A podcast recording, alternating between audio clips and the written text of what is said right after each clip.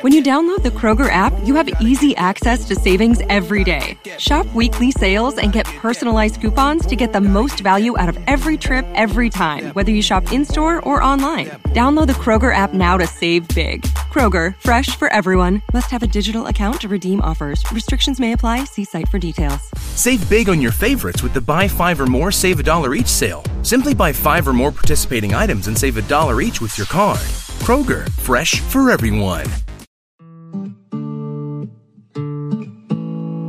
Hello, and welcome to Let's Talk About It with Taylor Nolan. I am your host, and today is a super, super, super special episode. Um, I have done one live podcast before, and that was at Fireside, um, the conference that was this past September, and interviewed Michael, and he was amazing. Um, but that was kind of, you know, just at a conference, uh, just doing a live podcast that was already kind of set up there. Um, and this past Saturday, April 13th, I hosted my very first all by myself live podcast event and felt so many feelings. Um, I have to say, leading up to hosting the event, you know, there's all kinds of voices that come into your head. And I definitely struggled with confidence on putting this on, um, struggled with, you know, just the skills of event planning that I have not previously acquired until now. Um, and also just with the support of my entire community that like really really stepped up to help me put on this event. Um, so before we get into the event itself, um, just want to give some thank yous uh, to people who helped out with the event. So the event was actually hosted at the Cloud Room in Seattle, which is located in Capitol Hill in Chop House Row. And I had never been in there prior to looking at them as an event space. And I was like, dang, this is quite a hidden gem of Seattle. Um, the co-working space itself is so cozy and so cute and just so inviting. Um, it is women ran and women owned, um, and just everyone there, like Dee Dee was amazing, the woman that helped me with the event planning. Um, and so I was honestly, after talking with everyone afterwards, it was like, it definitely would not have been the same event if it wasn't hosted there. Um, it was really the perfect space for this kind of um, intimate, emotional event. Um, and so, so, so happy that we had it there at the Cloud Room. Uh, but then also we had a bunch of vendors that participated in the VIP goodie bags, um, and so there was a separate VIP area after the recording and after the Q and A, um, and we had tacos made by my favorite vendor, Brothers and Co., who I always post at the Sunday Ballard Market, um, but they're also located at like several other markets throughout Seattle. I'm pretty sure they're at like five markets a week, uh, so they do ramen and tacos, and it's just it's amazing. They source from local farmers and they just like, they're so creative and it's the best ramen I've ever had. And the tacos are the best tacos I've ever had. Um, so super, super happy to have them.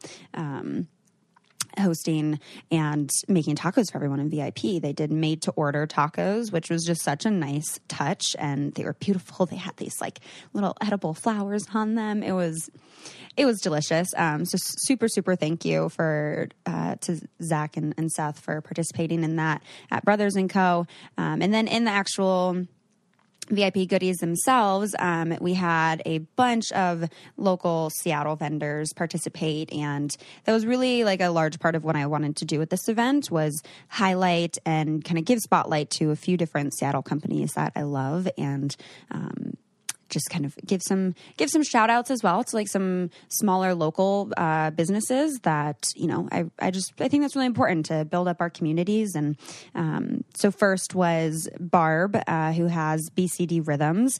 Um, for those of you that do follow me on Instagram you might have remembered me posting about my dance class that I do in Capitol Hill. Um, it's right next to Smith on I believe that's 15th Ave. Uh, and it's like in this little basement. It's like a it's a small little studio. It's like very cozy in there, and I've referred to it as like my hippie dance class. And um, it's just it's very inviting. And and Barb is amazing. She does a great job at balancing like um, just kind of doing what your body feels it needs, but also like some direction on in terms of like choreography, but like you're also doing squats and you're doing lunges. And so it's, you know, I'm very particular about the kind of workouts that I do and have loved going to Barb. Um, and she actually asked a question during our Q and A. Um, that was fantastic. Uh, and so super, super happy to have Barb there and um, her class passes in the VIP goodie bags. And then a familiar guest, um, Sarah McNally, who was on an episode of the podcast. Um, I don't even know what month that was. It was a while back, uh, but she owns a letterpress company here in Seattle called Constellation Co. And she has these cards are all just amazing, but she has like ones that are very specific to mental health. So ones that say, you know, like we're going to get there step by step, like brick by brick. Like you're not alone. Um, you are not a burden. You are worthy. You are loved. Um, and so, so we had a few of her cards in there. Um, for people to, you know, send to their friends. And even I have some of mine, honestly, just like as decor almost in my apartment, but they're also like beautiful reminders. Um, and they're just so supportive. And, and so her cards are absolutely wonderful. Um, VIP also got thank you cards from her that I wrote little notes in to everyone that came. Um, so thank you so much to Sarah at Constellation Co for that. Um, and then also another kind of workout um, piece. We had Seattle Pilates Collective, who um, it's actually the husband of Laura, who is one of our guests. Um, it is his he part owns and, and runs and has founded Seattle Pilates Collective.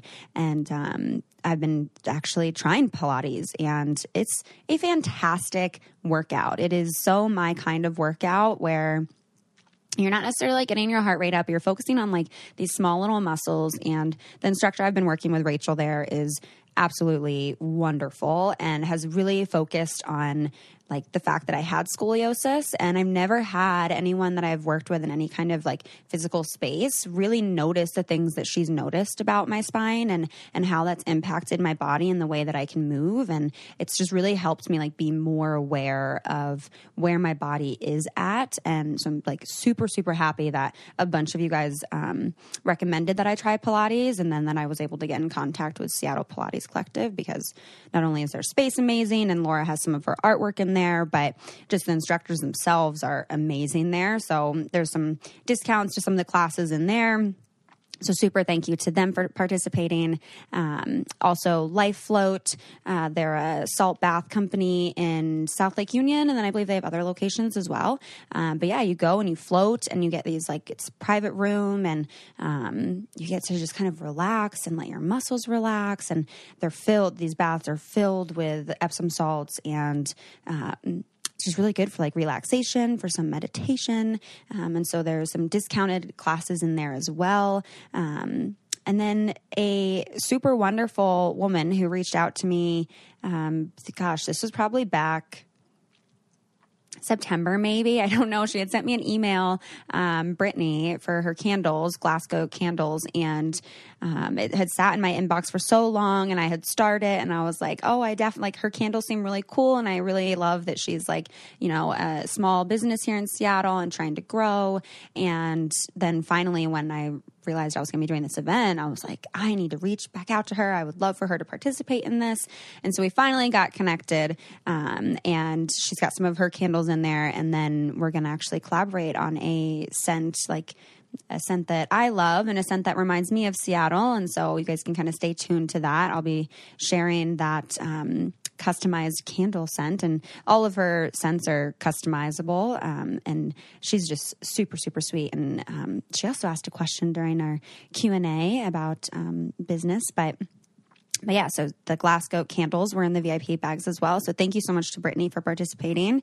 Um, and then you guys know that I like love plants so much, and um, I get a lot of questions about you know how you go about planting, what kind of seeds do you plant, um, and I was super super happy to partner with Seattle Seed Co on this uh, project and on this goodie bag. So VIP people got um, some basil, some lettuce, and then like a gift card to them as well, and they have a bunch of other products besides just seeds. Um, but again, their seeds are wonderful and you can purchase them online. Um, and yeah so super super thank you to them. I wanted people to feel like like the bag itself was almost kind of this like self-care bag that that they were able to spoil themselves with and nourish themselves with. And so seattle seed co. was definitely a good a good a good piece in that one as well All right, just a quick message from one of our new sponsors who I'm really excited to share with you guys um, HoneyBook.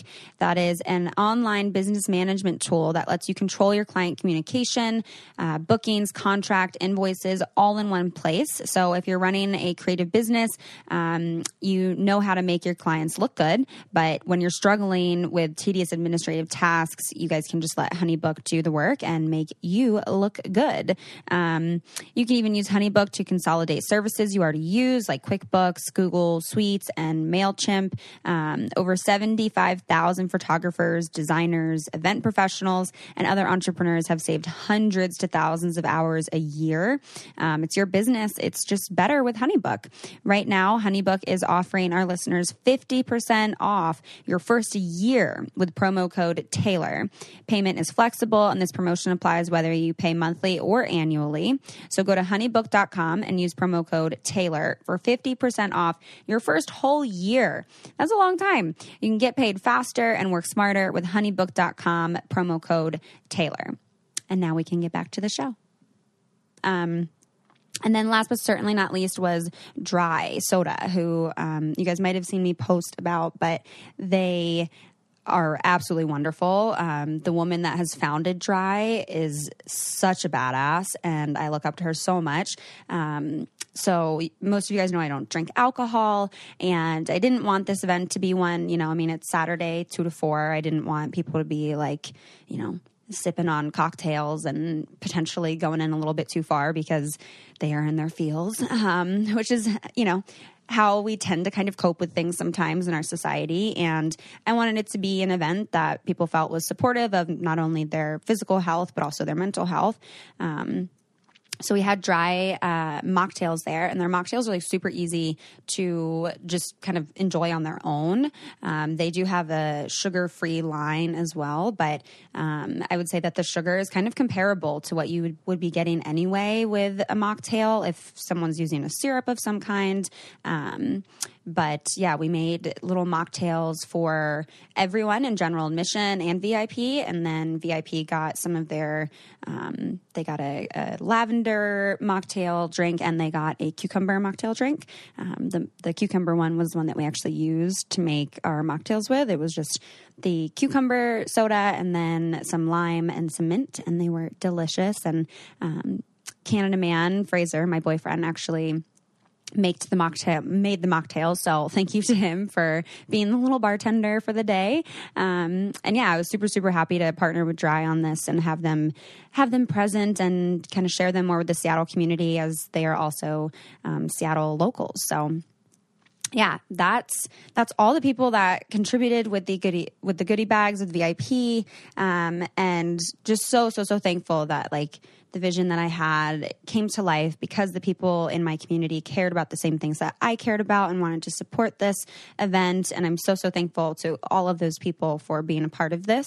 Um, and then even my, my guests, uh, Carla Marie, Les, and Laura, who you guys will hear more from in a bit. Um, and they're just amazing. I've, I've, known these ladies for some time, and without them, this really would not have would not have came to light. Um, it is a little bit of a different podcast episode than I've done in the past, where you know I do have more guests on this episode, so there's kind of two different segments here. But um, I think it worked out really well, and it, you know everyone seemed to take something away. Um, everyone kind of I think came looking for different things, and I think everyone was able to find something in in me or, or in one of the guests. Um, so yeah, for this being the first live podcast that I've done, I've definitely learned a lot from it.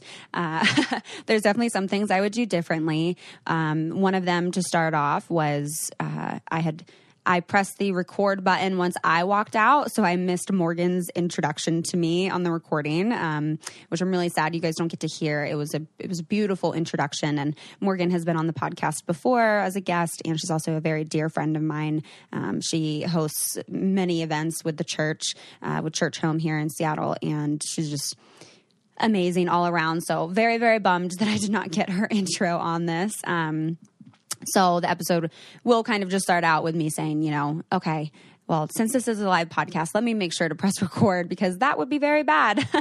um, so started off like that. But um, yeah, the other thing I would say that I learned is I definitely needed to have more mics, and unfortunately, I just didn't have more mics. And so, some of the uh, questions for Q and A might it might be hard to hear. Um, so, just my apologies on that, and hopefully, you can kind of really tune tune your ear in to be able to hear those questions. Um, that's definitely something I, I will make sure in the future if I do another event to make sure that there's a microphone passed over to the people that are asking questions for Q and A.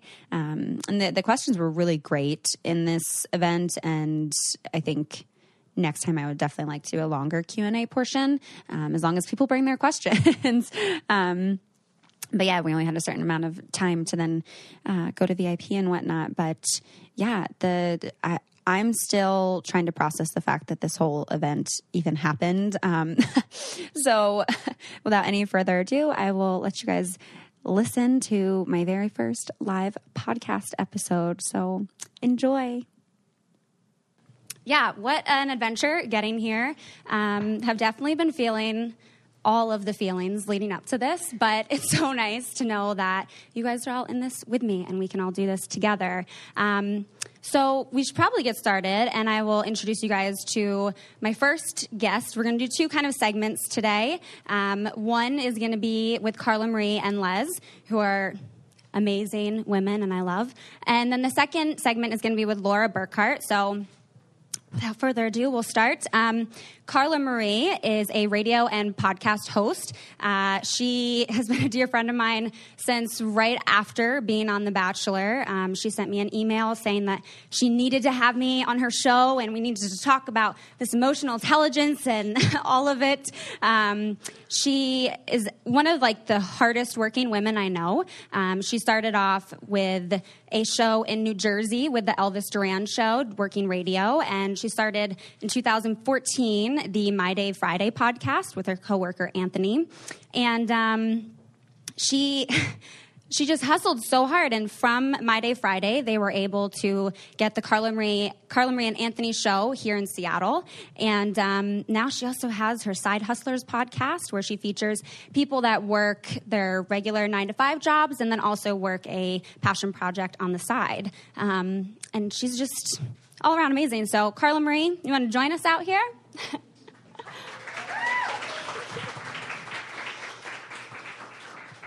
Hi, guys. Thank you. and then um, our second guest that's going to join us for this segment is Les. Um, she started the Balanced Berry blog back in 2014, and uh, then she's also started the Balanced Black Girl podcast, which also has a book club. And recently, she just interviewed Michelle Obama, which deserves an applause all on its own. yes, yes. Uh, so she's been working really hard to focus on inclusivity for women of color, specifically in the wellness space, but really in, in all spaces. So let's give a warm welcome for Les. Woo. Come on out.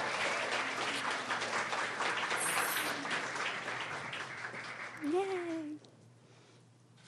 Yeah, so thank you guys so much for being here. Thank you.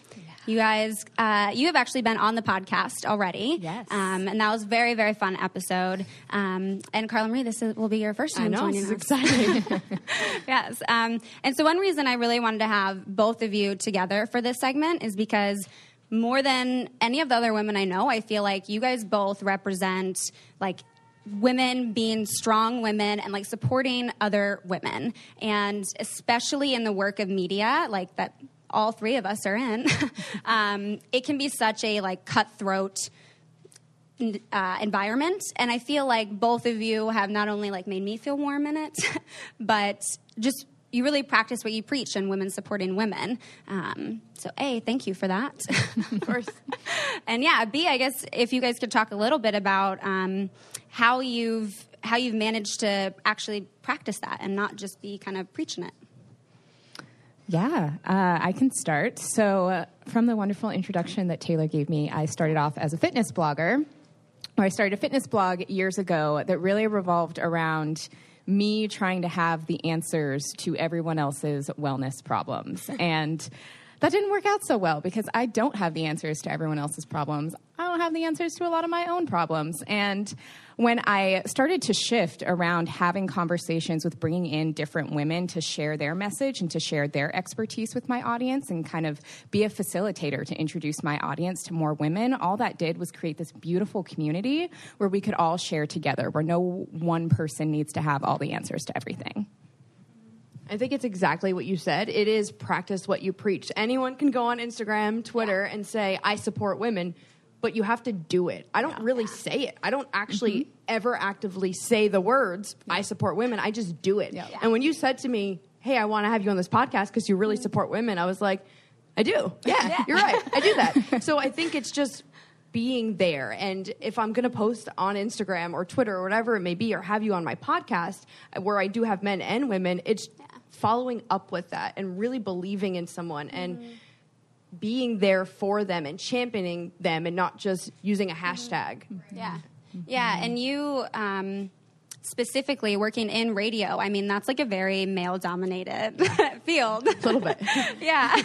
um, yeah, my entrance into radio though was with Elvis Duran in the morning show, which yeah. the theme of that show was women win because Elvis's show was trying to counter the Howard Sterns of the world, which oh, yeah. we all know Howard Stern is very talented, mm. but I don't relate to many of the things Howard Stern says. So being on this show that was historic in New York and, and all over America was amazing. And to be a woman on a show where women win was great. Mm-hmm. And I mm-hmm. had a great mo- role model yeah. at that show who taught me it's okay to work with other women. Mm-hmm. But it was when I got my own show with my coworker and friend, yeah. Anthony, that I would be in a room with our 11 bosses and I was the mm. only female in there. Yeah. And I was like, looking around, this is awesome, but at the same time, it would be great to have another female around who mm-hmm. can support my opinion because our target audience is female. So it is a little weird sometimes. Yeah.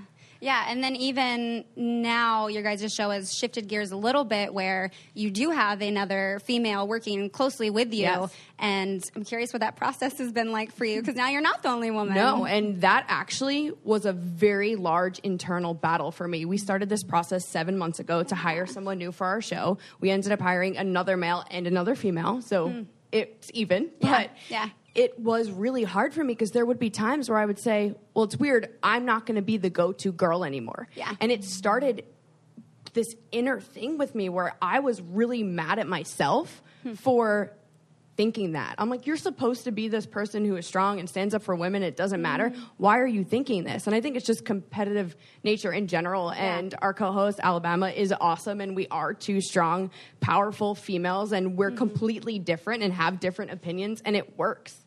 Hmm.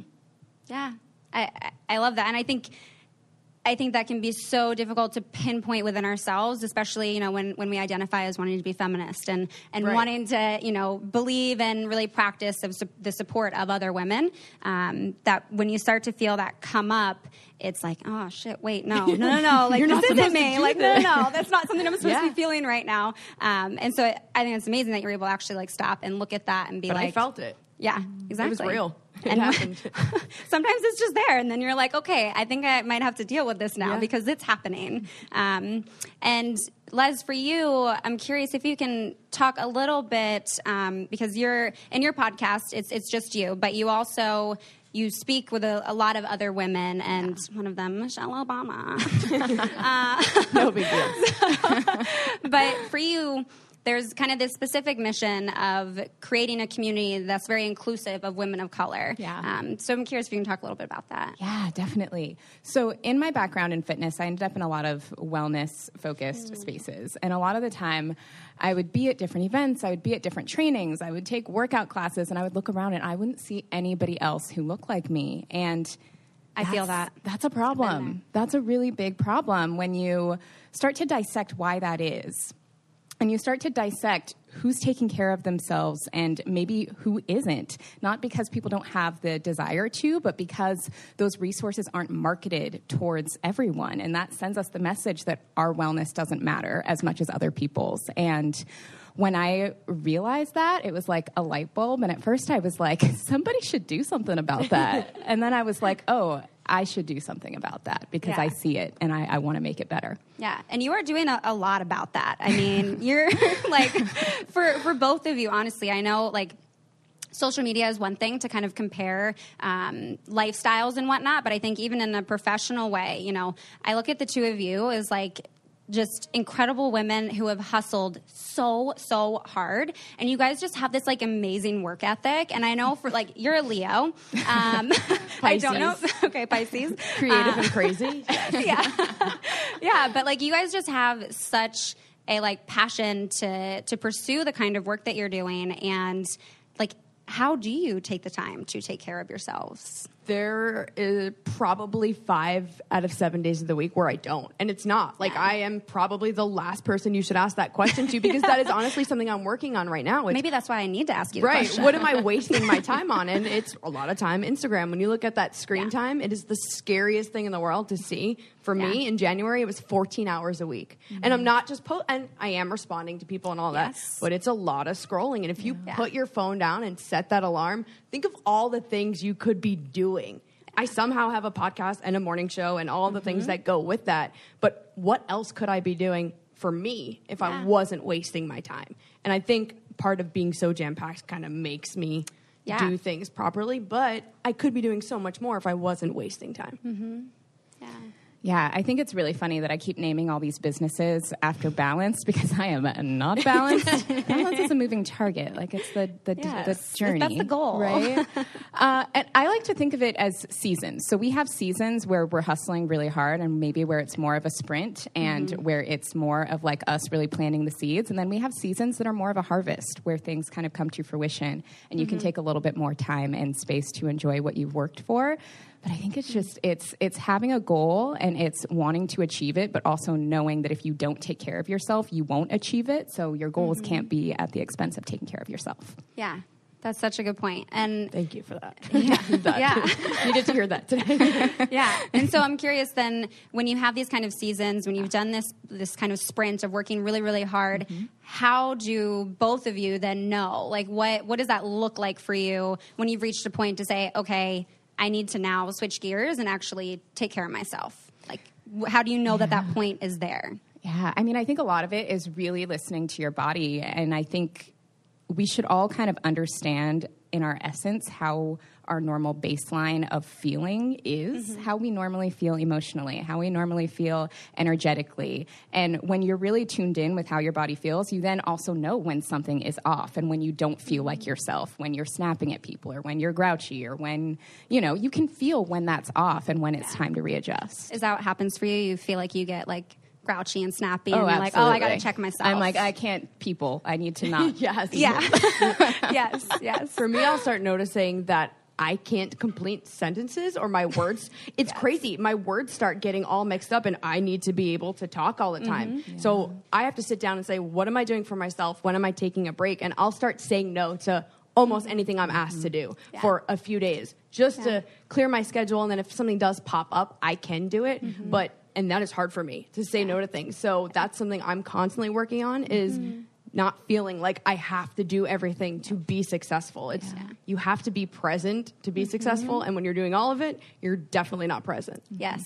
Yeah. The saying no part is so hard, especially when I think you've been in such this season of go, go, go, go, go. Um, because then it's like, oh, wait, but then I could be missing out on this opportunity and I could be missing out on this thing. And think of who I could meet if I did this. Um, and maybe even the sense of like, am I failing if I say no? Um, which could go real deep. Uh, but yeah, like the amount that you even talk in a day on the radio and then two podcasts, like that's a lot. It's it's kind of sad, but there's a point where I texted my friend on a Friday night and I said, "I'm staring at a blank wall right now, and it is the most relaxed I've been." So our go-to thing now is I'll text her and I'm like, "I'm staring at a wall," and it's awesome because I don't have to Yeah. think, I don't have to do anything, I don't have mm-hmm. to talk, and it's my time to Yeah. decompress. But yeah, I talk a lot all the mm-hmm. time. It's mm-hmm. just it Yes. shouldn't be Yes. allowed.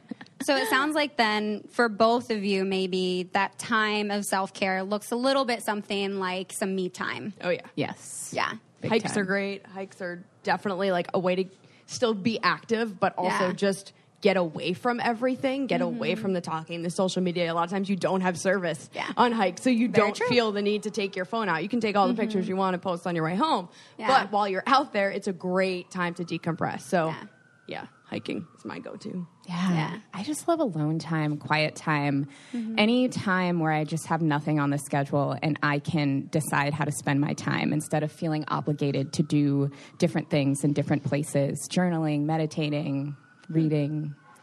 Now, I'm going to ask you guys a question that you probably don't want me to ask. Um, those are like great, healthy, um, very, you know, Instagrammable, like coping skills, of like going for a hike and journaling. But like, what are some things that you guys do that you notice that like this is how I'm coping with my stress right now, and that it's like a very unhealthy way to be coping, or it's a it's perhaps a work in progress of yours that's maybe not not um, what you'd post on Instagram in terms of how you're trying to cope with things. Yeah.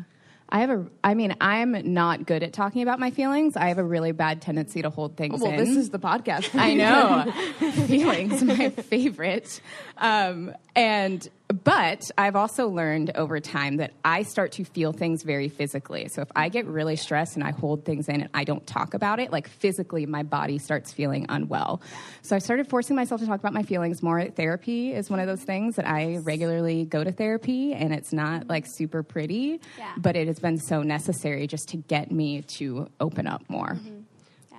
What I start to do to cope with those feelings of being stressed mm-hmm. is really shutting everyone out. And I don't want to go out. I don't want to be. isolation? Yeah, I don't want to be around people. But really, I should be going out and enjoying myself. But I'll have times where I'm like, I don't want to talk to anyone. I do want to mm-hmm. sit home. And those feelings, once in a while, to decompress are fine. But there are times where I'm like, I can't. I can't talk to someone, and it mm-hmm. makes me start panicking. And I'll sit home on a Saturday night and just be miserable mm-hmm. because I want to be having fun, but I can't have fun. And it's because I've hit this level of I can't have any. I don't have any more energy. I mm-hmm. can't spend it on anything else, and it is because we burn ourselves out too much sometimes. Yeah.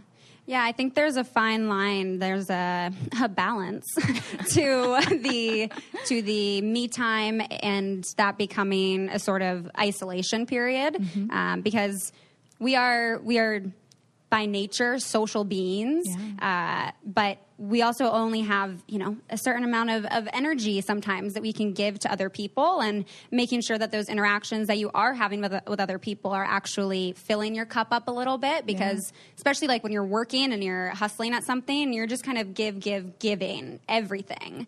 Um, and so yeah there's a there's definitely a balance to that Well, I think there's also a distinction between taking time for yourself and shutting people out. Yes. They're very different, and it can be easy to shut people out and pretend like you're just taking time for yourself, and it's important to understand the difference. Very, very. Yeah, and I'm and I'm really happy too that you brought up going to therapy. I mean, every episode I'm like, so have you been to therapy? Like, do you like therapy? um, and Carla Marie, we had actually just spoken Yeah. about this uh, earlier this week or something, um, where that was something that you were now starting to consider for the first time. No, I yeah, I have never been, and now more than ever, I said to you, it's like I need to go, Yeah. and I'm scared to take that first step because I have no idea what happens at your Yeah. first session, mm-hmm. and I'm like, where do I start? There's so much, and we can joke about it, we can laugh about it, but I seriously am mm-hmm. scared Yeah. for that first session. So I said to you, I'm like, just tell me what to do, where to mm-hmm. go. I trust you, but Yeah, yeah. It's it really is a very scary step to take first. Um, I'm curious if you want to share a little bit about kind of what that first step looked like for you personally. Yeah. So, as I mentioned, I mean, I have a tendency to feel things very physically. So, my first experience with therapy was when I was in college. I want to say I was maybe like a sophomore or a junior in college, and I was experiencing a lot of anxiety that was like physically manifesting. Like, I was physically having very severe panic attacks and started going to um, therapy on campus. But I think because it felt so like aggressive, I was seeking relief from it at that point, and so I was like running there. Um, But I've also had other points in my adult life where I had stopped and started and knew I needed to go back and hesitated. Um, again, kind of wanting to to shut people out, but. It's once you get there, I think it's hard to know what to expect the first time you go because it totally depends on who your therapist is, what you mm-hmm. need. You just kind of have to go with it, but there's no, you have nothing to lose by mm-hmm. doing it. Yeah. Yeah, totally. And All right. You're, We're selling you. so won't be alone at all. yeah, there's there's a lot we can go over uh, just in terms of even seeking counseling for the first time. Um, but it's it's almost like making a new friend. You know, um, Yeah. you might go and you might feel like, oh, this person and I really mesh, and it might be like, I don't think this person really gets me. But that doesn't mean that like you don't make a new friend ever again in your life. You know, like you you go again, you find someone else, um, and sometimes the first session is just like a total word vomit, and that's totally okay. Um, you know, you build this kind of relationship with your therapist, with with your counselor, where you know they they really are there to help you help yourself and um, you just kind of have to communicate along the way of like what you need and, and what you're going through and um, it'll be okay Thank you. I know. thank you for opening up and Yeah, no, sharing that I- part because i know whatever. that's like kind of a, a work in progress currently Absolutely Um, is. yeah, and I'm sure maybe it is for someone else here today too. So, um, yeah, thank you guys so much. I mean, spoke a little bit about like some of the business aspect, which is one thing I really look up to the two of you for a lot, um, and even just your support and doing something like this. I mean. I don't know why, but I think I always almost unconsciously like prepare myself for a sense of judgment anytime I'm doing something that's a little bit vulnerable or that's a little bit outside of my comfort zone to be like, hey, I think I'm to do an event of someone to just, you know, be like, oh, why would you do that? But the two of you were just so supportive in that. And it like honestly warms my heart so much. And I'm so glad to have you guys like in Seattle as friends, as like mentors almost in a, in a way. Um, so thank you guys so much for being on today. You're welcome. But when you told me that you wanted to do this, it's something that I've also wanted to do for my Yes. Mm-hmm. own podcast. So I selfishly was like, "Yeah, you do it. I'm going to see You how do it this goes." But no, like you've inspired me to be like, "Okay, I really need to do this because Yeah. it's awesome." So Yeah, same you're also thing. way more of, a, of a professional at this than. I am. But yeah, thank you guys so much. Um, and we can kind of switch switch to our next segment here. But I'm gonna give you guys hugs.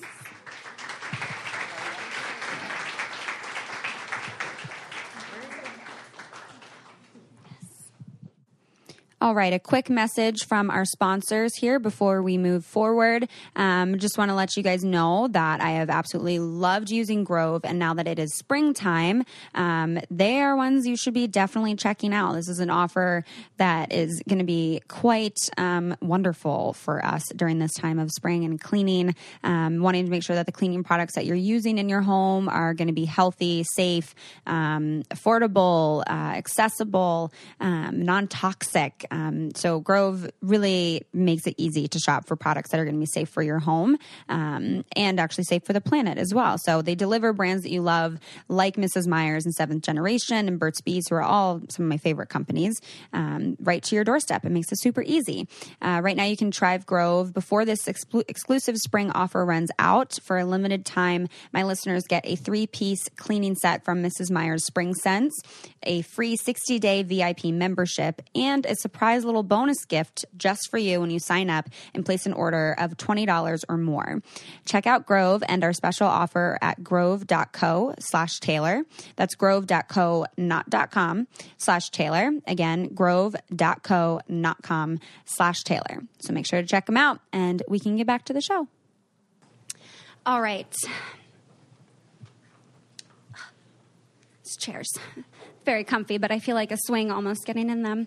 Um, so, for our second segment here, we're going to go a little bit more in depth with some of our feelings and talk about some things that might make us feel a little bit more uncomfortable. Um, so, I want to introduce Laura Burkhart. She's an artist, she's a designer, she's a maker here in Seattle. She's born and raised in the Pacific Northwest. Um, and we met actually, I did a I did a, I don't even know what you call it. I'm blanking on words right now. I had a project, a project on a uh, on a houseboat, and um, the houseboat next to me was featured on this show, uh, Stay Here, and it was it was on Netflix. And the door uh, on that houseboat was the cutest thing. Carla Marie actually came on the houseboat with me and uh, had posted the door on our Instagrams as well. And um, someone had commented and was like, "Oh, that's Laura Burkhart's door," and I was like, "Oh, who was this?" And uh, she's super super sweet. And um, I went to one of her paint classes. Uh, she hosts these paint workshops and she does all kinds of amazing artwork. Um, but she also is very down to talk about the feels. And she's experienced some very intense uh, loss in the last few years. Um, and so she's going to share with us a little bit about that. Um, so, Laura, you want to come on out here, girl?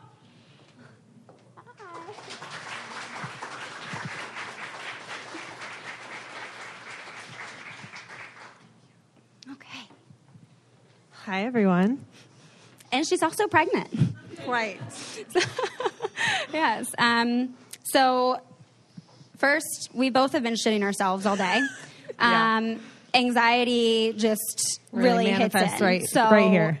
Yeah. I mean, we're going to talk about anxiety a lot here, and it manifests in all kinds of ways. Um, and I want to kind of start off with like how this came to be that we're sitting here today, uh, because it was just a few weeks ago that we were in Ballard at Miro Tea just to like catch up and hang out, and we had this whole conversation about anxiety and our lives. And I was like, Laura, you should talk about this more. Yeah, about how it lives in my stomach and Yeah. yeah. yes, and um, Yeah. I don't think you've. This is kind of like your first experience with talking about the stuff publicly a little bit. You've talked a little bit on Instagram.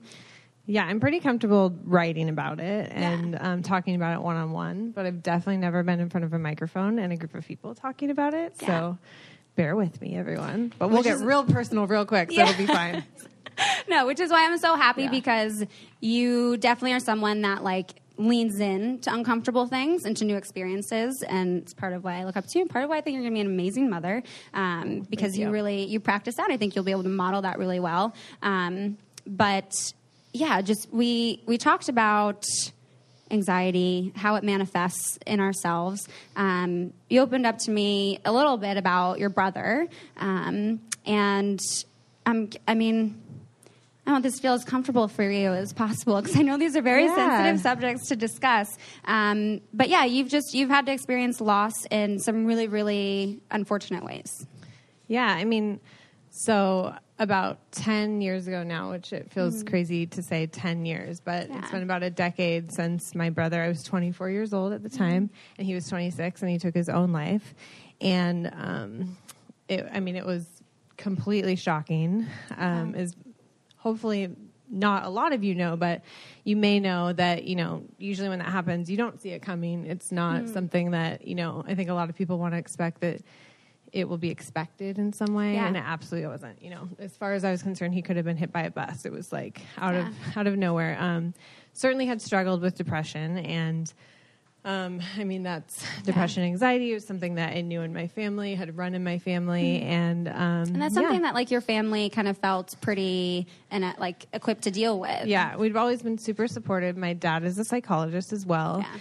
Um, and, you know, I, I always knew, like, as far as therapy, I know you guys were talking about therapy. I knew at a very young age, it was always there. It was always avail- available. I could always go to the point where I was like, no, I'm good. I'm really, I'm good. Um, so, yeah, we were really well supported and pretty educated about it. And, um, yeah, but he was living in New York at the time. I was down in California at the time. And he was actually seeking help and getting help from a professional and um, was sort of being treated for depression. He was probably actually more bipolar, which is, um, you know, a little bit of a nuanced thing for most people. And even in the professional world, I have psychiatrists and psychologists. It's Yeah. even more recently becoming more understood what that difference is. And um, so he was being treated professionally and being medicated, and it was just the wrong medication. And he was really far away from home. And so we kind of pieced a lot of things together after the fact. Yeah. But um, yeah, as far as we knew, he was getting help, Yeah. doing well. And I think one thing that is important to discuss in our conversation um, is kind of how you ended up experiencing everything that happened afterwards. Like, how that impacts a family, how that has impacted you. Um, and a lot of that kind of comes down to the fact that no one wanted to talk about it. Yeah. Yeah. Um, I mean, it's not comfortable for people to talk about Yeah. it. And there's something about when you lose someone young that's really traumatic. But when it is suicide, people just sort of shut down. Mm-hmm. Like no one kind of knew what to do with me anymore. Um, yeah. Um, I had people that couldn't even look me in the eye anymore because they just didn't know what to say, how to deal with it. You know, it's different than cancer that maybe they can relate to mm-hmm. in some way. And, you know, and it's different being inside of it. Like it's very confusing. Yeah. There's a lot of grief and guilt and all kinds of layers of complexity that I think we're still unpacking and mm-hmm. probably still will be unpacking. And, um, I was also in a place where I hadn't known people for my whole life, so it was also hard for them to understand the impact this was having on my yeah, life. Being in college and trying to make new friends, and yeah, yeah, yeah, no one knew me like where I was in California. No one had known my family and known my brother, really. You yeah. know, so to them it was they didn't understand. You know, as much as hopefully you understand when you have a sibling you're two years apart that's like losing mm-hmm. a, an arm you know yeah. but um, yeah so it definitely became clear to me that like if i told people mm-hmm. and if it got as far in the conversation for them to ask what happened and i hated having to say to them yeah he took his own life. Even the way I say that, like it's hard for me to say suicide because it feels mm-hmm. like a heavy word for people. And I just watch people sort of shut down not know what to say to me and change the subject, um, yeah. move on. And that was really hard because I love talking about my brother. You know, mm-hmm. like he was a huge part of my life. He's still a huge part of my life. He's yeah. part of why I am who I am. And mm-hmm. um, he was someone that we bragged about. You know, he was like a genius, worked yeah. at Google. He was one of the senior programmers that came up with Google Earth. And I love talking about his life much more than I like talking about his death. Mm-hmm. Um, but at the same thing, both both things are part of me yeah. and my life. So yeah, and can you think of a time where you did share with someone um, about his loss and they responded in a way that made you feel comfortable to open up and like what that what that would look like for someone to to lean in and to have open arms in that conversation as opposed yeah. to like shutting down and being like that yeah. i don't know how to talk about suicide that makes me uncomfortable yeah well i think um, one thing that's really helpful is is sort of people understanding that and i think this maybe applies to every sort of loss mm. that healing from a loss of a loved one is an ongoing and probably forever process yeah. it's not like you're over it and yeah. it will get better yeah. like it i mean parts of coping with it get better mm-hmm. but it doesn't get better you know so i think the the second someone can allow you the space to just like have the feelings mm-hmm. and and feel it and even know that 5 years later you're still feeling it yeah. and that one day randomly you might wake up and feel it 10 times more than the day before for whatever reason mm-hmm. and to not be shocked by that and to know that it's yeah. a constant process i think that's been really helpful for me it's just mm-hmm. you know people that allow you honestly to be an open wound mm-hmm. because mm-hmm. you are when you experience something like that and to just not be uncomfortable with the fact that you're still feeling so much mm-hmm. because maybe they've moved on or have wanted to move on yeah and that the healing really is going to be like a lifetime experience because yeah. that person was such a big part of your life and um, i think it's it's important like you said to understand that that is going to be an open wound and that some days it might not be, but other days it will be. Yeah. And that will be five years down the road. That will be 10 years down the road. And I think making sure that you do have those people in your life that you can openly communicate with and you can share yeah. that kind of a safe space with really helps with some of that healing because yeah. it's always going to be a process. Um, and I'm, I guess I'm curious for you if you can share a little bit of like how you do practice healing that. Like yeah. How you do cope with yourself when you feel like that that grief is coming up, and how you maybe let it be. Well, I think the biggest um, thing is to to actually face it and feel it, because certainly the the thing that is the worst is to pretend like it's not there and not deal with it. And you know, I would say the pers- first couple years I was in shock, and you know, I was sort of taking care of my parents who were dealing with it in totally different ways, and in a situation where I learned really quickly mm-hmm. that to not talk about it was better for everyone else. Mm-hmm. So that manifested in anxiety, insomnia, all these other things that I'd never experienced before in my life. But all of a sudden, I was sort of shutting something down, mm-hmm. and it was, of course, coming out another way. So yeah. I think. And sometimes it happens every once in a while. I'll just like break down and be like, "What's going on?" Or I'll mm-hmm. feel really anxious, and I'm like, "Oh, I haven't like let myself feel it in yeah. a while." And so sometimes it just helps to like cry, have a good cry. I personally write in my journal and sometimes directly to my brother, Mm-hmm. Yeah. um, and that helps me in some Mm-hmm. ways. And and just being able to talk about it, I think, and Yeah. Mm-hmm. and talk about him openly and um, just like who he was in his life more so Yeah. is always helpful. Yeah, I, I really like the idea of, of writing to him Yeah. directly. I think that can be super healing. Yeah, and sometimes it's like, hey, I know you would hate that I'm doing this. Yeah. you know, he wasn't. He would maybe call me woo woo, and the idea of that like I'm writing to him for Mm-hmm. him would be like. He would shake his head at me if he was alive. But Yeah. uh, so e- even sometimes that's the conversation in my journal. Mm-hmm. It's just like I know you think this is silly, but yeah, it's what it's my process and it's what I'm going Mm-hmm. through. Yeah. yeah.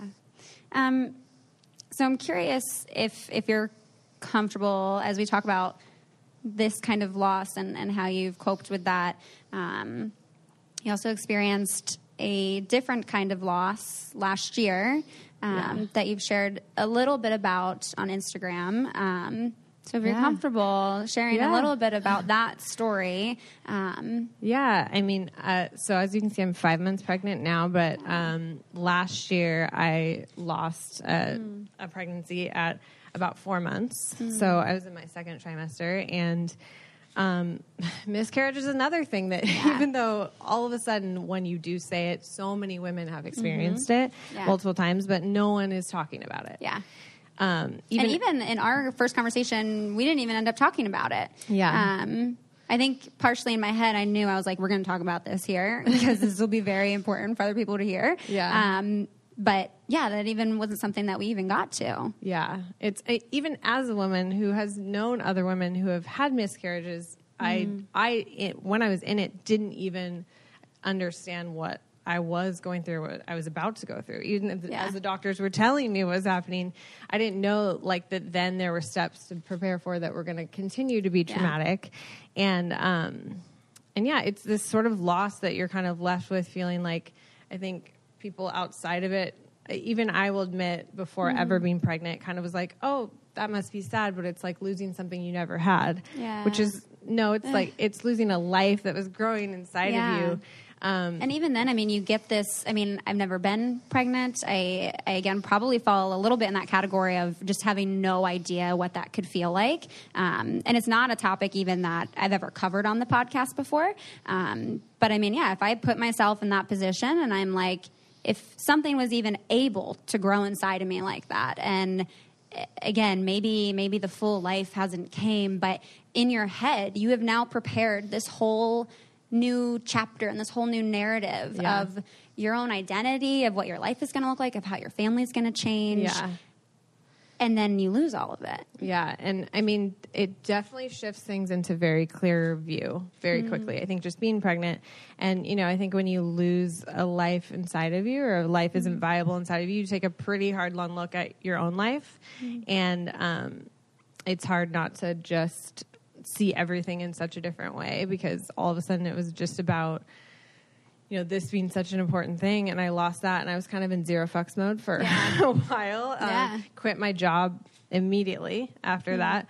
Um, and and it felt really good because i couldn't control that. Yeah. so it was like turning to all these things that i was like okay there are some things in my life i do need to change. I can control a little bit and i'm gonna take charge and like just another reminder like life is short and you know you gotta be doing what you love and you've gotta And now, when you say you quit your job, because also kind of like our other guests we had up here, um, you also hustle so hard and like are just such a badass, like in your shop with your Thank you. overalls and with your like wood cutter thing. I don't know what they are. Yeah, the hope is Um, the baby will be able to sleep through anything because the chop saw is like so close to the Yes. belly right now. Yeah, like I mean, just with this whole tool shed and just I look at some of these pictures of you and I'm just like, you're such a badass, such a badass. Um, but when you say quit your job, you were doing something else, and then all of this still.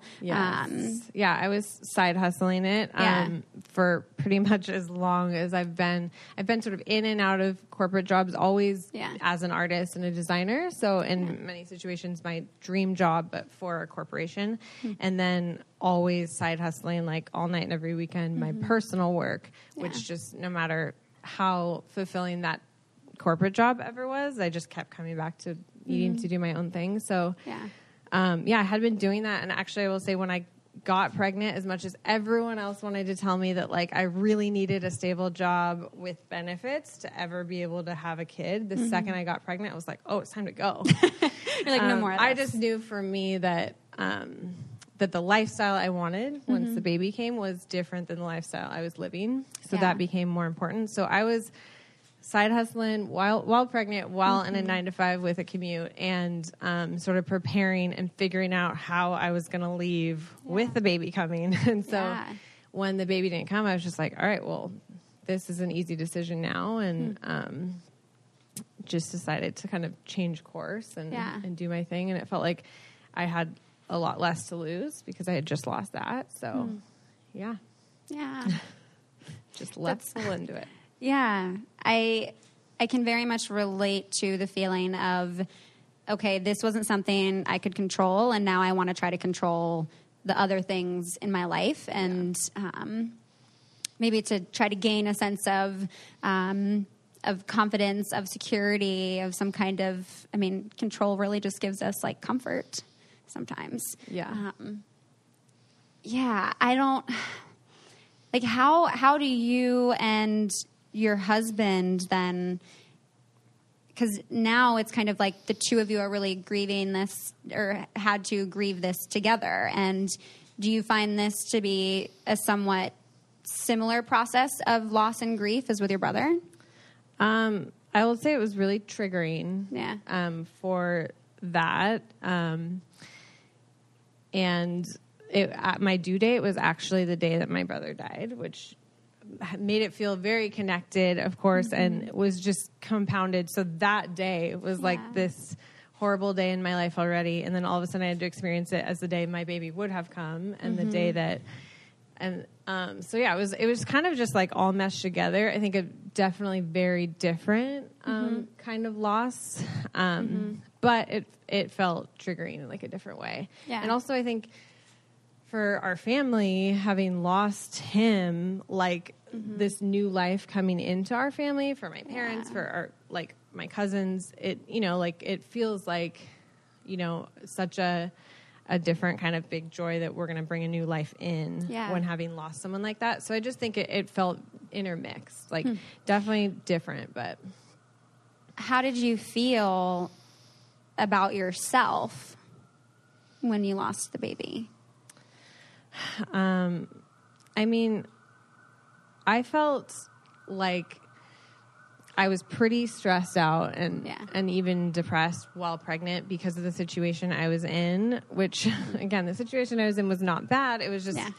a place I knew my soul didn't want me to be, Mm-hmm. and a lifestyle I didn't want to be. And um, I think the one thing I felt, not that I like blamed myself, but I did feel like, well, I'm gonna get this stress and like anxiety and depression thing under control for this life inside of me because um, you know they're living inside of you. It has to be Yeah. like somehow connected. And mm-hmm. um, i just didn't like the idea that i was worrying and stressing out every day like what am i going to do? When this Yeah. baby comes how am i 33 years old and finally doing this thing i've wanted to do mm-hmm. forever and worked in this career for over a decade and somehow things aren't lining up the way i mm-hmm. want them to. And i was pretty worried about it.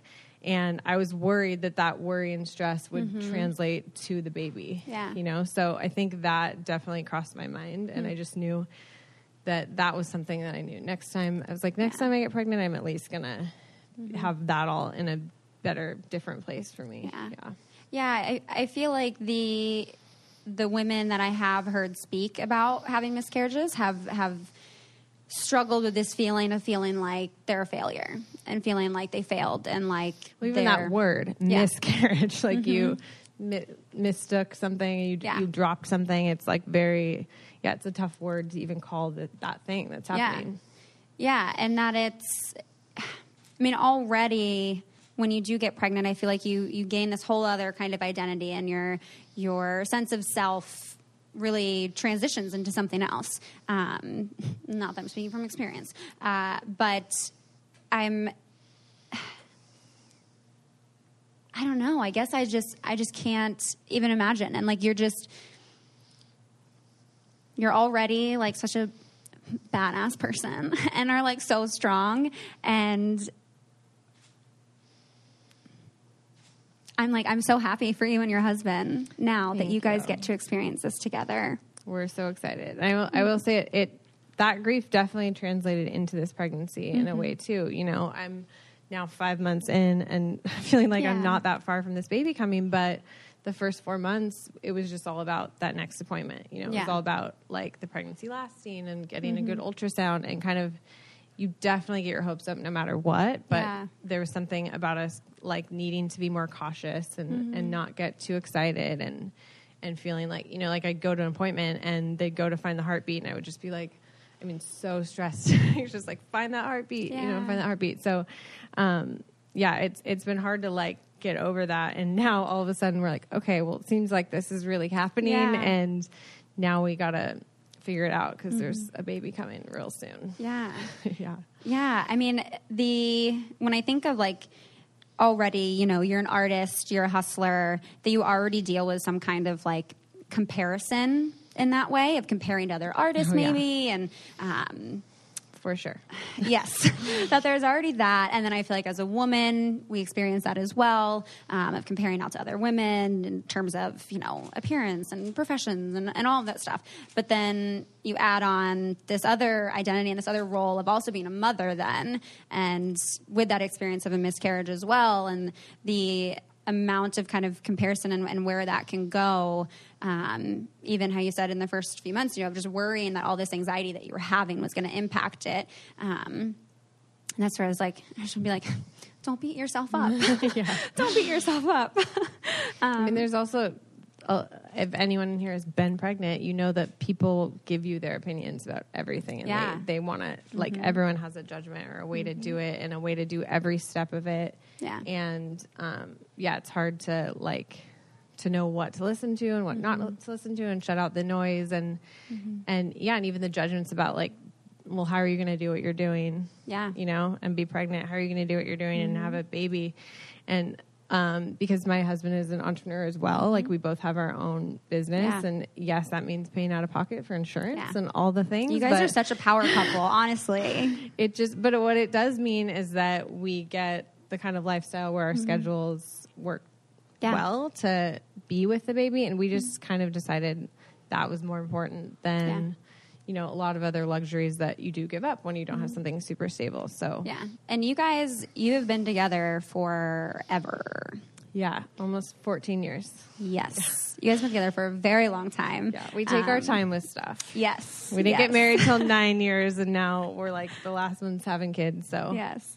Yeah. And I think, I mean, one thing that I frequently end up talking about on the podcast is relationships and, and dating. And um, I don't know that I've had someone on that's been um, in a relationship for as long as you have. Really? Uh, Oh, yeah. That's special. Yeah, I mean, no, it is a very special thing, um, and even just meeting him too. I mean, you guys, I can see where you guys work really, really well together. Um, but I'm curious if you can share. I mean, already you guys have gone through this miscarriage last year, and kind of how you guys have coped with that. But I'm curious, any other kind of, you know, I guess the. The very uh, cheesy question of like, how do you make a relationship last that long? Well, I will say he is my polar opposite. Yeah. Um, so as you know, I'm I'm a feelings forward person. He is definitely not. And um, I think sometimes we look for someone who's exactly like us in that way. Mm-hmm. And I'm always like, if you were exactly like me, we would just like lay around and talk about our feelings all the time. Yeah. so You're like, how would we get things yeah, done? it's good to have like the balance, but what he does need to be and what he is is someone that allows me to be Mm-hmm. That way. Yes. And I think that's the most important thing. And I, on the other hand, need to allow him to not want to process everything Mm-hmm. outwardly with me constantly, you know? so, and with just, that. yeah, just let him have his process and me have mine because it, it's very different. Like, Yeah. I like I want to go through how I felt about everything that mm-hmm. happened the whole mm-hmm. day. And I'm like, how was your day? there, like, oh, I know exactly what you're talking Yeah. about. yeah, I asked how his day was, and he was like, "It worked." Yeah. I'm like, "And anything?" He was like, "No, I mean, now I'm here." Let's. Uh, he's just as much more in the moment, and he kind of processes things in his Yeah. head. So, I think that is kind of where we have a push pull, but also where it it works for us. And Yeah. um, yeah, and I think just allowing ourselves to really be independent and have our independent lives. And again, we've gone through a lot of like life transitions and sort of grown up together. We started dating when I was 20. Yeah. Um, so, you know, I was I was a baby, had to have like a fake ID at his band concerts and stuff. So that was a very different era. Um, and yeah, and we've sort of grown through all these different stages together. He also went through the loss of my brother with Yeah. me, which I feel grateful for every single day. I feel so grateful that he got to know my brother Yeah. because explaining that, explaining my brother to someone new and explaining that whole process. So Yeah.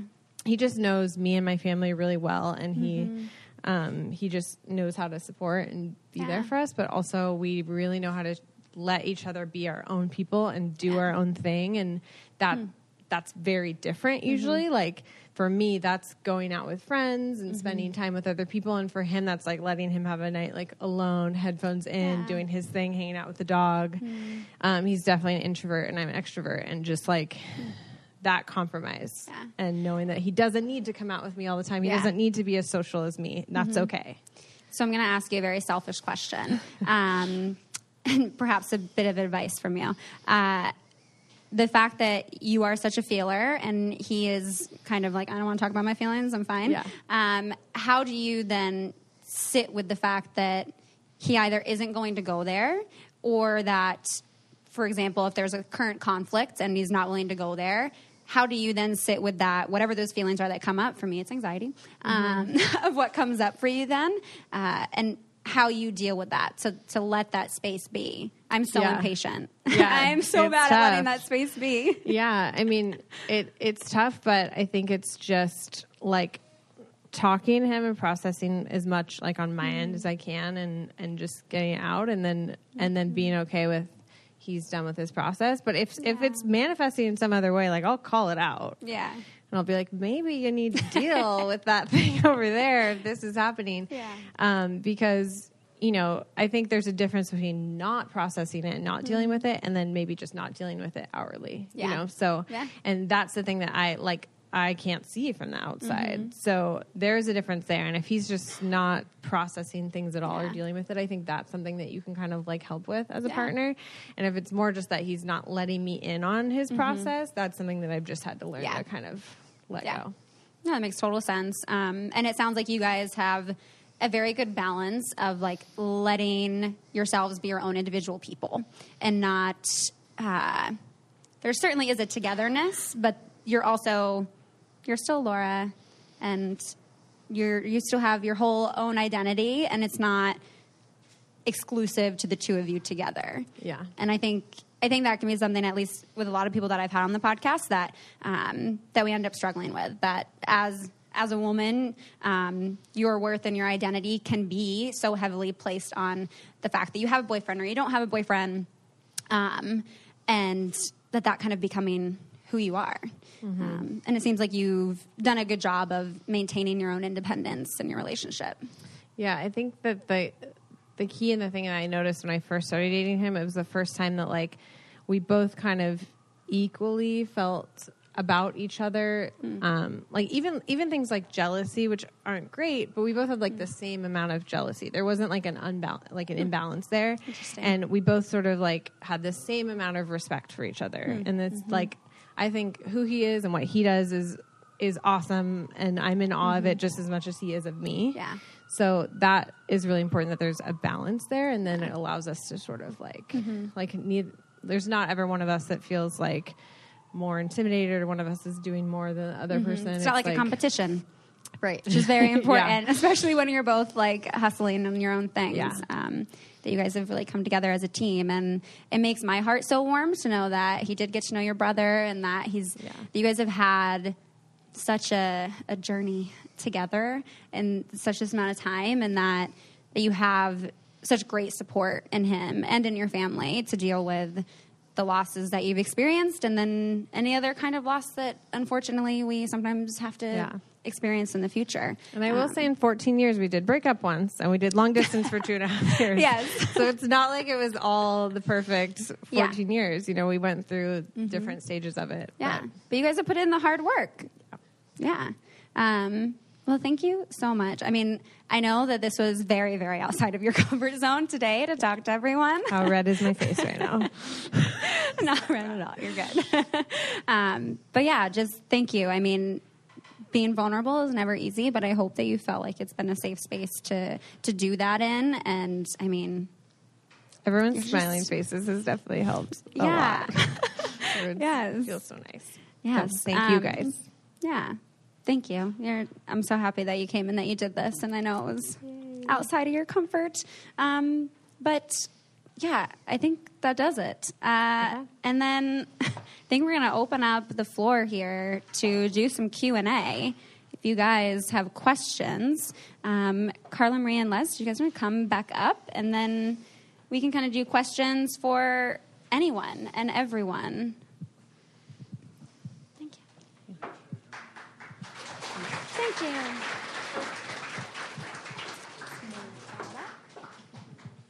We'll just share a mic. We've like 15 minutes for some Q and A, and so if I can see, I'll probably answer.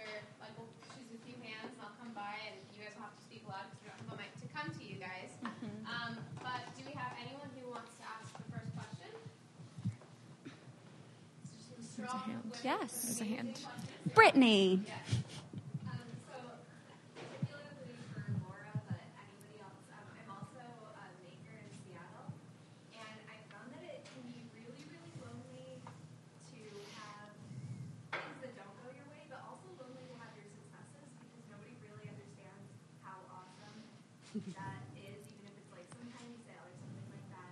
Yeah. It can be amazing, but you want to share it, and you're like, why aren't you as excited about this? How have you dealt with that, and did having your husband also be an entrepreneur help you with that?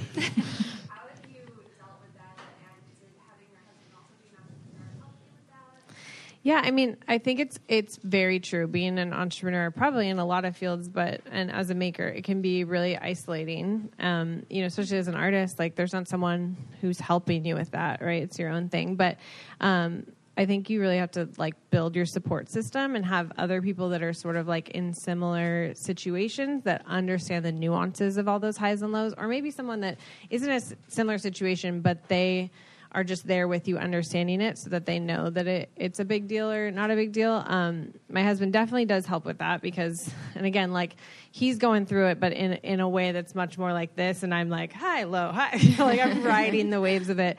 I'm feeling it all and things that are a really big deal to me and, and like that. Um, he understands are a big deal to me. And I, I but I think you just gotta like celebrate those things and outwardly and not feel bad about that because all those little things when you're doing your own thing are a huge deal. Like getting that mm-hmm. first sale is a huge deal. Some, the fact someone found your website and clicked on it mm-hmm. that's a big deal you know? So just allowing yourself to celebrate it and you know and rolling with that those bad moments is also just as important and just knowing that like that's what's making all that other stuff that much sweeter And I will also say thank you so much, Brittany, for your question. That uh, her candles are in your VIP goodie bags as well. Yeah. So check them out. Yay. Any other questions? We have a hand. Barb. Uh, my question actually is for Les. So I know Taylor. I um, am also a fitness professional in Seattle, and I've been in business for 15 years, and I've really struggled with inclusivity of having people of color in my class, mm-hmm. and I, I don't, I just honestly don't know what to do, how to reach out. Do you have any recommendations of where to go or advertise, or what's the best way to try and get more diversity and inclusivity in this mm-hmm. population? Yeah, that's such a good question. I mean, I think we're all naturally drawn to spaces where we feel seen, heard, included, and welcomed. And I think it's hard anytime you walk into a space and feel different from anyone else. Even if everyone's super nice, even if everyone is super, super welcoming, there is always kind of a disconnect there. Um, so maybe it is something like partnering with another fitness professional of color and kind of merging communities to create that same got my sneakers in the back. Um, to, to create that sense of community, it's something that I've also gotten a lot of questions of around events where people say, I'm hosting this great event and I wish that there were more people of color there. And it's like, well, who's planning your event? Who's giving input for what the marketing looks like? And who's speaking? I mean, you have to kind of have that inclusivity at every layer and level of the planning to make it feel more inclusive for more people. You're welcome. And I also say Barb's classes are super wonderful, and it's most of how I get my exercise. Yeah. Uh, Capitol Hill, uh, next to Smith, in a basement, but it's super cozy. Oh, the and dance classes. Yes, they're my. I call them my hippie dance workout classes, and I know it's maybe not the best marketing, but it's it's. yeah, I'm like I always feel very comfortable, and it is. It's like women of all shapes and sizes, of all ages. But I, I will agree. I think I'm probably the only person of color that I've seen in in the classes. Very rare. Yeah, yeah, but um, yeah, definitely check out Barb's classes. They're also in your goodie bags.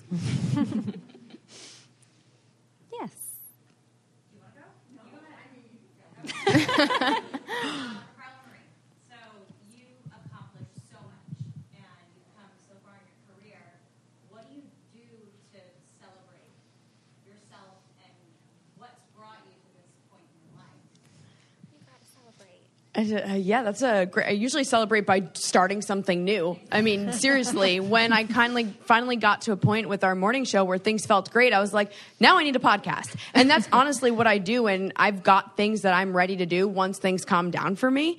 And there's so many more things I do want to do.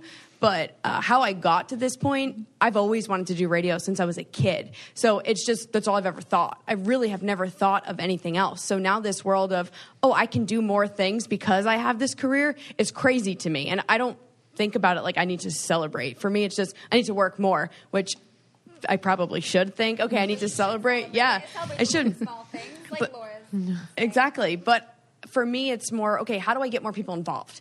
That's how I celebrate. I want to bring more people in. Okay, so I do this podcast and I have someone on every week who gets to t- tell their story. That is how I get excited. It's so weird, but I love connecting people. I mean, that's how we met. We also met at an event mm-hmm. where women got to connect with other women, but just the idea of connecting people to me makes me so happy. And when mm-hmm. I see them doing things together, that's almost like my mini celebration. Like I'm so pumped that these people that I connected are now branching off and doing something on their own. So, do I throw a party for myself? No, but I just continue to work more and do more things with my success. I will. I will also just add to how much I love Carla Marie. Um, I think when I first entered kind of this weird world of, of media life, um, specifically in, how I entered it, everyone there's not as much in- inclusivity or, or connection that it's a lot of just kind of like well these are my hookups. This is this is what i'm doing. I'm going to this event where i would be like oh well, i got invited to this event. So like who else wants to come with me? But like then it, then they'd be like oh well, i was already invited. I'm like oh you weren't going to invite anyone? Uh, but where i've noticed like even for you being in seattle where like you have different c- contacts and i have different contacts and i've never felt like you've been like stingy of like this is like my facial place. You're like, hey, check out my facial place. I'm like, thank you. so yeah, you are a big connector. I will say that. Yeah. yeah. You also had a question.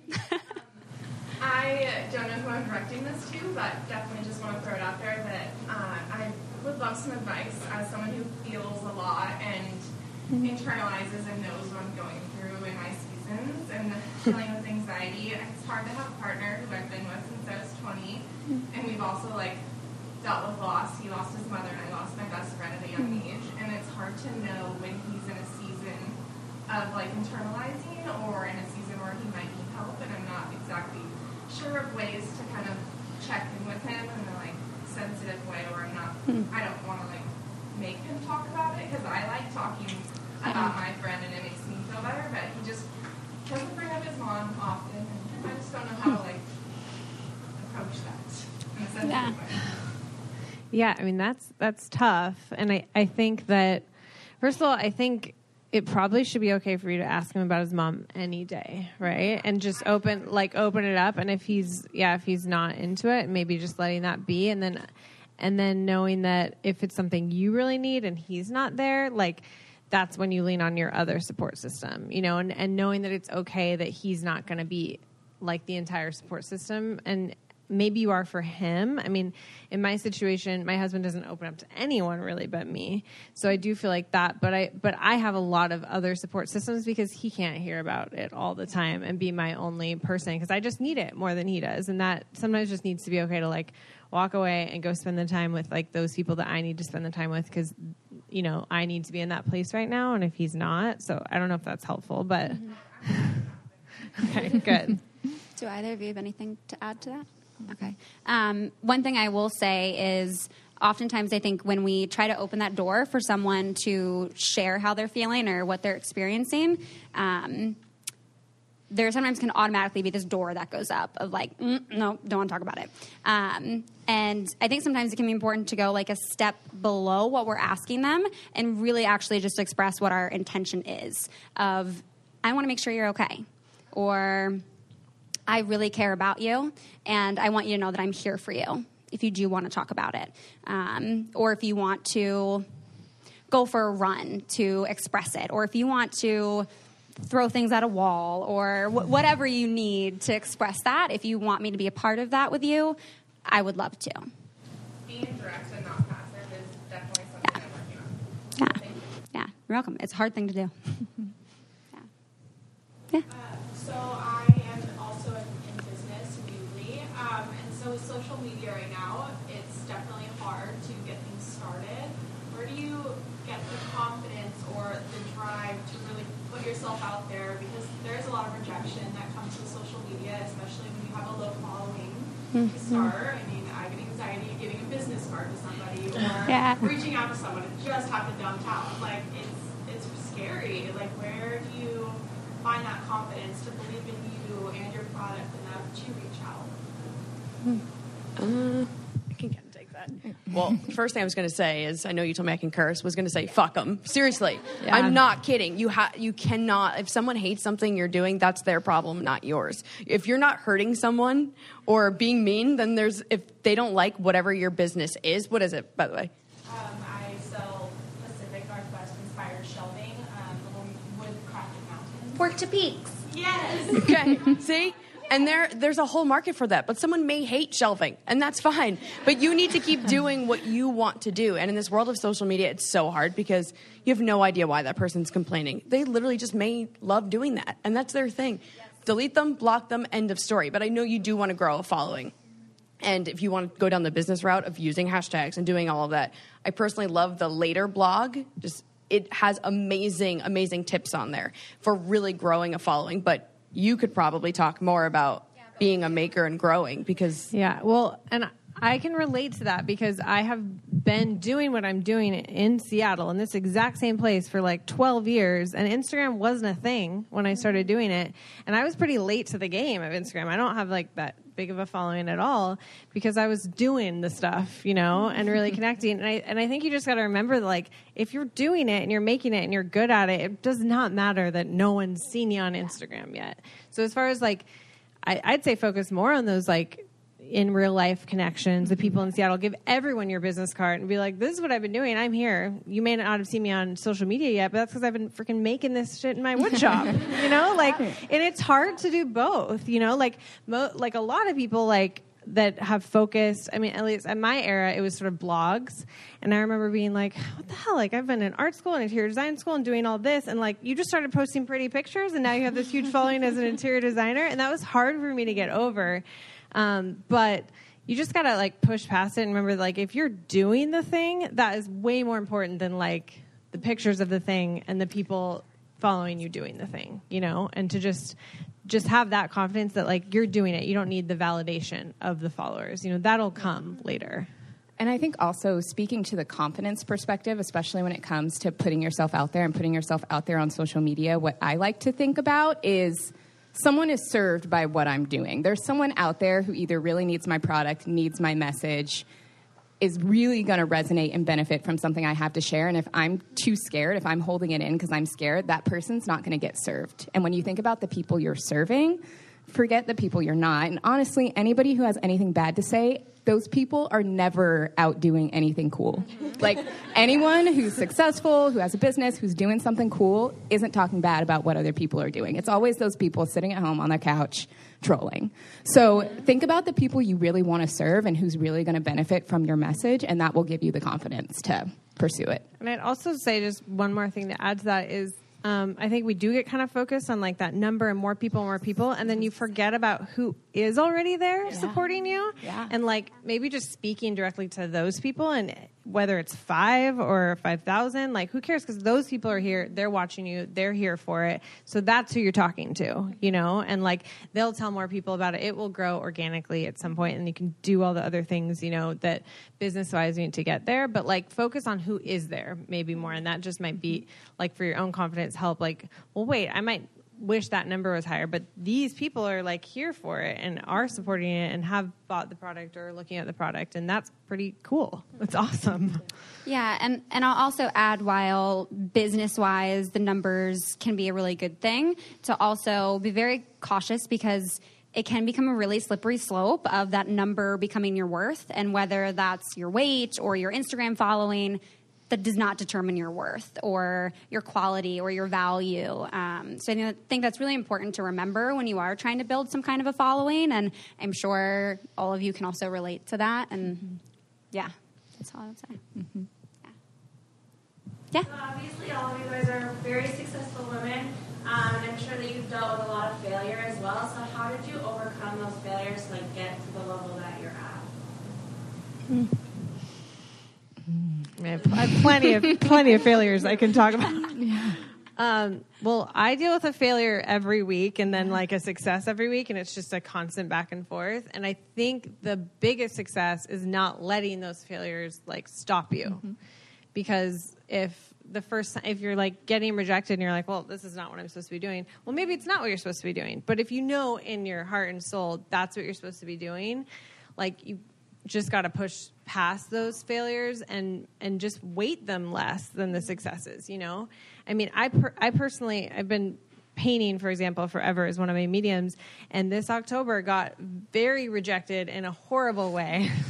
Like literally hung my work on a wall and was like it's not a good fit and had to take it all back down load it back into my car and go away and it was a show i was supposed to have for the next like three months it, it, I mean, it was devastating. And I was like, I'm never going to paint again. And I was like, I don't even know why I'm doing this. And I, I had to be reminded, like, that's one asshole. Yeah, I yelled at you. Yeah, but like, it, gotta have friends to keep you in check. yeah, it. I mean, the failures suck, but it. It's like, it. Everyone's experiencing them at mm. every single level. Like, and you just gotta push right past them and like feel them and go, okay, yeah. that that was rough. Mm. And now what am I going to do? You know, and just let it fuel you for the next thing because that's I think how you get to each next level and, and more success is just like not letting them tear you down because it could stop you and then you know you could never do the thing again. I could never paint again and then I would never sell another painting or have another thing and mm-hmm. then then that one asshole would have like been way more weighted on my entire career than he deserved to be at all, you know. Mm-hmm. I'm trying to think for you, and I'm like, you just interviewed Michelle Obama, so like, oh my god, there's I no fail. way you have any failures. Oh my god, I fail like, all what? the time. Last year, I tried to go full time in entrepreneurship in my fitness business, and it failed, and I had to go get a job.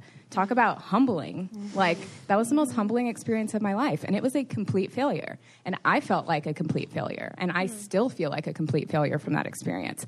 But if I would not have done that and realized that that business wasn't for me, I wouldn't have my current business, which led me to getting to meet Michelle Obama and do these crazy things in a really short amount of time because I learned how to walk away from something that was no longer serving me. Mm-hmm. But I think that everyone fails all the time. Mm-hmm. Like, the people that you think are successful are still struggling with something and are maybe even failing at a higher level, have more to lose. So I think you just have to determine what success looks like for yourself and just keep going with it, knowing that no failure is permanent. Mm-hmm. Yeah. I have something to kind of tag on to that question. yeah. I think that fear, I mean, I think everyone in this room agrees that we're all like looking to dig deeper into our emotions or we're, dig, we're looking to dig deeper into our true identity so we can truly become and go where we want to go. But the thing that stops all of us in that is fear. And so I would love to hear from you women. What are tactical, practical ways you walk through that fear? Because I think that fear is what holds a lot of us back. Mm-hmm. I wanted to say all of that. I think for well, so my industry is obviously very different. I have to be me on the air. So I'm judged for literally being myself every day. It's not an Excel spreadsheet that I messed up. It's you said this word and you had this feeling. Maybe you shouldn't have done that, but I did and it's probably connected with someone. But I always go back to what actually Anthony, my co-host, says is no one can be a better you than you. And it's so true. It's like Laura being Laura. Or pro- Dr. Seuss probably said it first. Good job. See? he, but he says that to me all the time to remind myself to continue to say what I want to say on the air because no one else is going to be able to compete with me if I'm being me. Same thing with you. We're completely different. We're completely different. So there shouldn't be a fear when you're being yourself. If someone doesn't agree with you, then that's fine. But you're being you, and you should never take a step back and have to say, oh, I shouldn't have done that. But that's my opinion. If I did something I didn't believe in, and then someone gave me crap for it, that's when you should have that fear. But if you're being you, you shouldn't have that fear at all. I also have like a really practical thing I do with fear um, that my therapist helped me with because I mean, I side hustled for years and was. And for years was going through the process of I should be doing this, I want to be doing this, but I don't know, and it was a constant back and forth and just fear. And what I would do, and what I say to people still is like, well, let's like go down the path. What is worst case scenario? For most of us, worst case scenario is still not that bad you know? So whatever you're afraid of like leaning into that and be like okay the thing i'm afraid of happens. Then what? Then you get a job mm-hmm. right? Like you're mm-hmm. not homeless on the street. If what mm-hmm. you're afraid of is for me it was like leaping and doing my own thing and i was afraid of failing at that and i was like yeah what is the worst case scenario the worst case scenario is i go get another job is that the end of the world absolutely not you know and just kind of like playing out your entire fear i think can be really helpful like whether it's on paper or just talking someone through it and just going oh yeah what okay it's not as scary now because yeah even if it happened i'd be okay Yeah. That's a great exercise. And as you go through that, you can kind of like reality check those things too to be like, well, is that even really, would that we- even really happen? And sometimes Yeah. it's just all in our head. yeah totally Yeah. Yeah. And I think also just like looking at what it is are you truly afraid of? Like putting myself out there is super scary, but also the idea of forever being in a career or living a life that feels really inauthentic to me is even more scary. So in comparison, I'll just put myself out there and try it because you know, you have to kind of weigh what you have to lose and, and what you're willing to go for. I love that. Any other questions? All right. I'm going to pass this to you now. That was absolutely amazing. Can we give it up for these ladies who absolutely just killed it? okay. Well, that was absolutely phenomenal. I know I felt all the feels just now. And so thank you guys for coming for and thank you for you guys for taking the time out of your days again to be with us to experience this with us. Um, i know that it means a lot to taylor um, to be out here. This is something a dream of hers that she's had for a while. So it's cool to see that she stepped through that fear and she's here. Um, as for what's coming up next um, i'm actually going to have sarah come get a quick photo of all of you guys. Um, for everyone else we are going to hang around and do pictures and hang out with taylor for about the next 15 minutes. If you are vip we do have a room ready and available uh, to take you guys downstairs. Um, Sherelle will do, do that. She'll take you guys on downstairs. So if you guys want to head to the back we've got a room downstairs and we'll do like a, the proper meet and greet. So cool. Thank you guys again. You guys are amazing. Thank you. And I just want to say one big, huge thank you to all of you guys for coming. And also want to give major shout out and thank you to a few friends and family who have helped put all of this together and helped really, uh, really push me. And I don't even see them in here right now, so so annoying. um, but out. yeah, they're probably they're they're doing what I'm thanking them for currently. um, yeah, Rob. um, yeah, just want to say thank you so much, Rob, um, who's like I've, I'm basically his practice daughter, and now he has a wonderful daughter, Naya. Um, so he's basically like my practice dad kind of dad. I'm making you my dad. Um, and it's just helped so much and encouraged me and like supported me throughout all of this. Um, my mom, my mom's mom, grandma, but I call her my mom, is here um, and is just so supportive and nurturing in all the ways and just has been such a help in all of this. So thank you. Um, Canada man who's not in here now, but my boyfriend, uh, his name's Fraser. Um, I really don't know that I would have actually um, taken the step to do this if it really wasn't for him like nagging and pushing me to do this for like every day for like three months. Um, so huge, huge thank you to him for um, believing in me and, and encouraging me to do this. And also to you guys because if you guys hadn't agreed to do this with me i probably wouldn't be doing it. Um, so thank you guys so much. And it really really means a lot to me that all of you guys even came. And i know i said to myself i was like even if just three people want to come hang out it'll be, it'll be really great. Um, so i really really appreciate all of you guys being here. Um, and thank you so much. Um, and like Morgan said, uh, those of you that have VIP, um, Sherelle and Sharika at the check-in table will show you guys how to get down there, and we'll be down in a little bit to chat some more and eat some tacos. Uh, my favorite vendor at the market is here and going to be making food for us, um, and he's super great. And um, yeah, now I'm rambling, but uh, general mission, we can hang out for a minute. so thank you guys so much. Thank you. Thank you. Thank you, Taylor.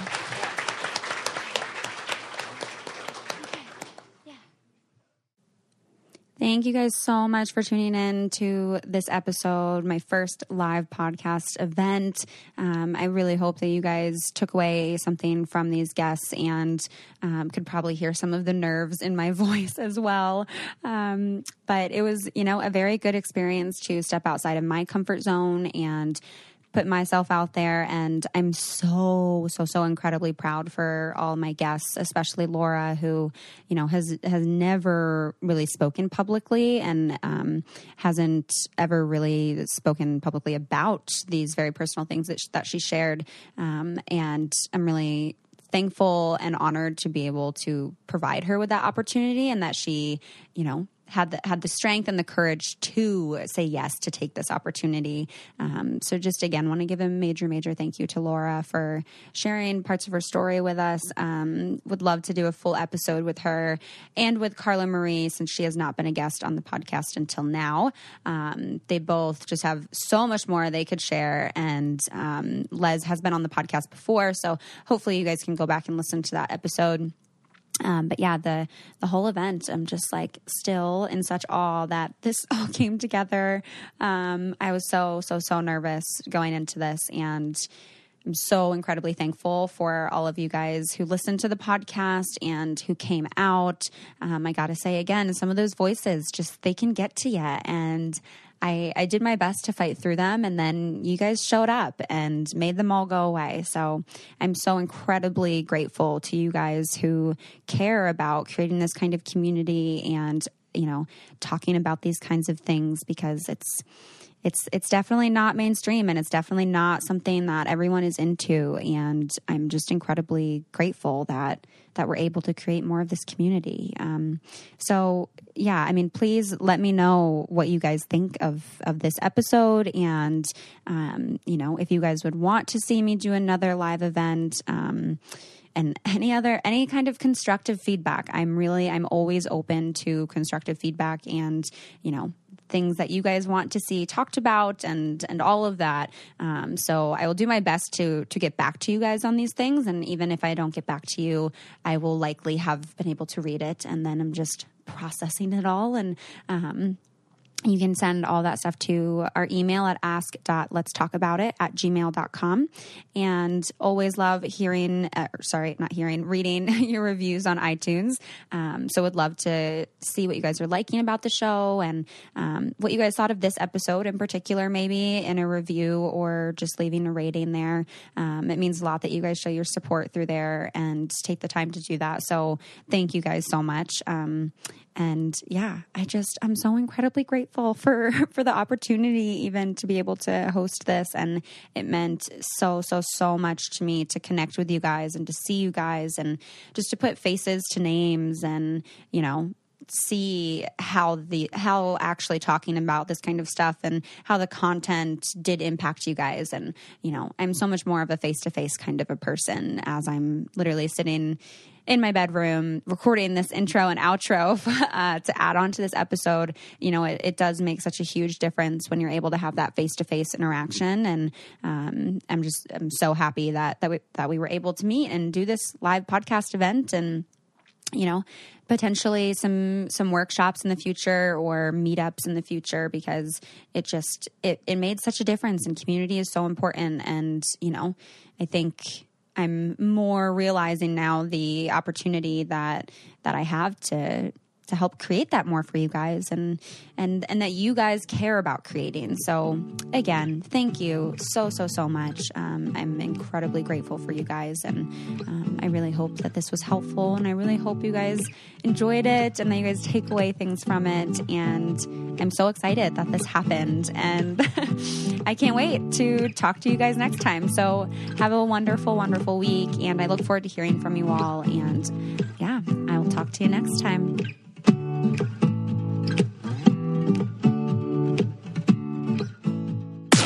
this podcast is brought to you by Wave Podcast Network. Check out all of our shows, including the Brain Candy Podcast, I Don't Get It, Coffee Convos, and Let's Talk About It. Surgeons keep our hearts beating. They do the amazing, help save lives, and so can you. Your CSL plasma donation can help create 24 critical life saving medicines that can give Grandpa the chance for his heart to swell when he meets his new grandson, or give a bride the chance for her heart to skip a beat on her wedding day. Every plasma donation helps more than you know. Do the amazing. Help save lives. Donate today at your local CSL Plasma Center and be rewarded for your generosity.